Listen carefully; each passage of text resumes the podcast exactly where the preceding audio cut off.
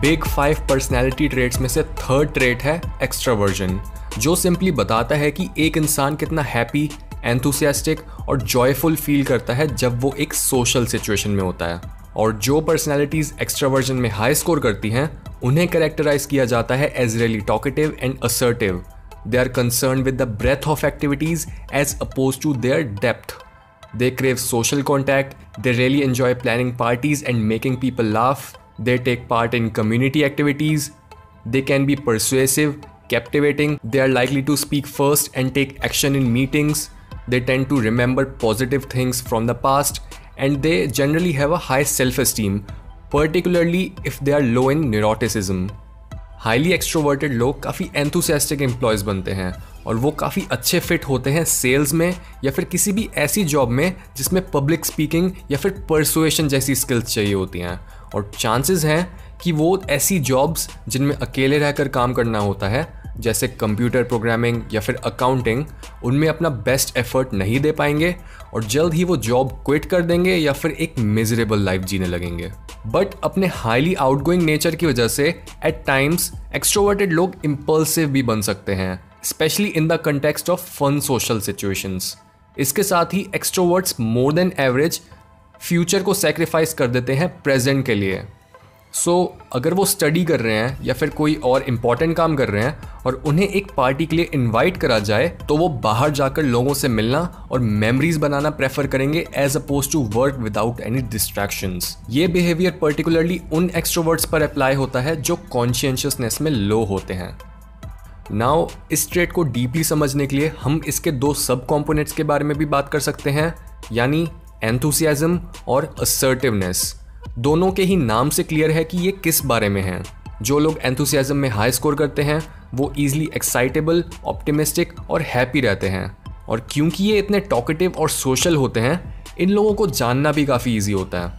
दूसरी तरफ़, जो लोग असर्टिवनेस में हाई स्कोर करते हैं, उनके लिए अपने ओपिनियंस एक्सप्रेस करना बहुत ज़रूरी होता है और वो डोमिनेटिंग इन्फ्लुएंशियल और एक लीडर की तरह होते हैं. असर्टिवनेस के ये ट्रेड्स काफ़ी अच्छे साबित होते हैं जब एक एक्स्ट्रोवर्ट नॉलेजेबल और कॉम्पिटेंट होता है। स्पेक्ट्रम के दूसरे एंड पर जो लोग एक्स्ट्रावर्जन पर्सनैलिटी ट्रेट में लो स्कोर करते हैं, यानी कि जो लोग इंट्रोवर्ट्स होते हैं, वो सोशलाइज करने के बाद काफ़ी ड्रेन फील करते हैं। उनके लिए कन्वर्सेशंस को स्टार्ट करना और उन्हें मेंटेन करे रखना काफ़ी मुश्किल होता है। वो स्मॉल टॉक करना प्रेफर नहीं करते, उनके लिए सेंटर ऑफ़ अटेंशन बनना काफ़ी मुश्किल होता है। वो कुछ भी बोलने से पहले काफ़ी बार सोचते हैं और उन्हें उन एक्टिविटीज़ में इंडल्ज होना बहुत पसंद है, जो अकेले में इन्जॉय करी जा सकती हैं, जैसे रीडिंग राइटिंग यूजिंग कंप्यूटर्स या फिर हाइकिंग और ये सेम रीज़न है कि क्यों ज़्यादातर क्रिएटिव लोग वो होते हैं जो लंबे टाइम तक सॉलिट्यूड में रहते हैं, क्योंकि सिर्फ़ लंबे टाइम तक अकेले रहने पर ही हम अपने आप को जान पाते हैं और एक रिच इनर वर्ल्ड डेवलप कर पाते हैं।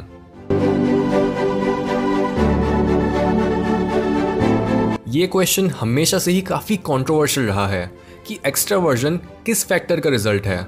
नेचर का या फिर नर्चर का? एक रिसर्च पेपर जहाँ पर ट्विंस को स्टडी किया गया, उसमें पता चला कि एक्स्ट्रोवर्ट बनने में 39 टू 58 परसेंट कॉन्ट्रीब्यूशन रहता है जेनेटिक्स का। और जहाँ तक एनवायरमेंटल फैक्टर्स की बात है शेयर्ड फैमिली एनवायरनमेंट से ज़्यादा इंपॉर्टेंट होता है एक इंडिविजुअल का एनवायरनमेंट यानी अगर एक टीनेजर के पेरेंट्स इंट्रोवर्ट्स हैं बट उसका फ्रेंड सर्कल एक्सट्रोवर्ट से भरा हुआ है तो चांसेस हैं कि टाइम के साथ साथ वो भी एक एक्सट्रोवर्ट बन जाएगा।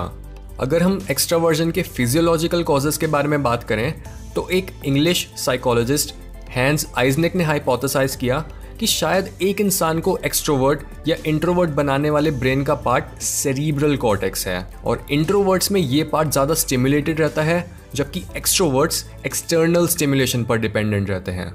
और ये हमारे ब्रेन की दो डिफरेंट टेक्निक्स हो सकती हैं अपने एनवायरनमेंट को बेहतर समझने के लिए। इस हाइपोथेसिस का एक और एविडेंस ये है कि इंट्रोवर्ट्स एक्सट्रोवर्ट से ज़्यादा सेलिब्रेट करते हैं जब उनकी टंग लेमन जूस के कॉन्टैक्ट में आती है। और ये होता है उनके रेटिकुलर एक्टिवेटिंग सिस्टम की इंक्रीज एक्टिवेशन की वजह से। बट हमें पता है कि ये सिस्टम सोशल कॉन्टैक्ट के टाइम भी एक्टिवेट होता है।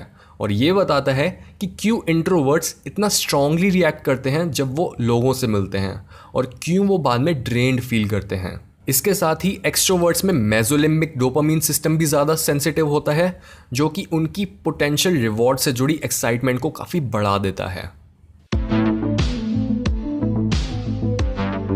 सो so, हमने इस वीडियो में सीखा कि एक्स्ट्रावर्जन एक पॉजिटिव ट्रेट है जिसके दो सब कॉम्पोनेंट्स हैं। एंथुसियाज्म और असर्टिवनेस पर लो एक्स्ट्रावर्जन भी एक पॉजिटिव मैनर में एक इंडिविजुअल को क्रिएटिव और डीप बना सकता है. इसके साथ ही एक्सट्रोवर्ड्स काफ़ी टॉकेटिव सोशल आउटगोइंग और एनर्जेटिक होते हैं. अपने नेचर की वजह से ये लोग काफ़ी अच्छे सेल्स पर्सन या फिर पब्लिक स्पीकर्स बनते हैं. बट अगर एक्सट्रोवर्ड्स अपनी हैबिट्स पर ध्यान ना दें तो ये इजिली इम्पल्सिव बिहेवियर भी शो करने लगते हैं. एक इंसान को एक्सट्रोवर्ट बनाने में एनवायरनमेंट और जेनेटिक्स दोनों का इन्फ्लुएंस होता है। एंड लास्टली एक हाइपोथेसिस के हिसाब से एक्स्ट्रावर्जन और इंट्रावर्जन दोनों डिपेंडेंट होते हैं कॉर्टिकल स्टिमुलेशन पे। यानी अगर एक इंसान का सेरिब्रल कॉर्टेक्स अपने आप से ही काफ़ी स्टिमुलेटेड है तो उसे एक्सटर्नली स्टिमुलेट करने की ज़रूरत नहीं है। और इस तरह वो एक इंट्रोवर्ट बन जाता है। दूसरी तरफ़ एक्सट्रोवर्ट्स में कॉर्टिकल स्टिमुलेशन कम होने की वजह से वो एक्सटर्नल स्टिमुलाई पर डिपेंडेंट रहते हैं।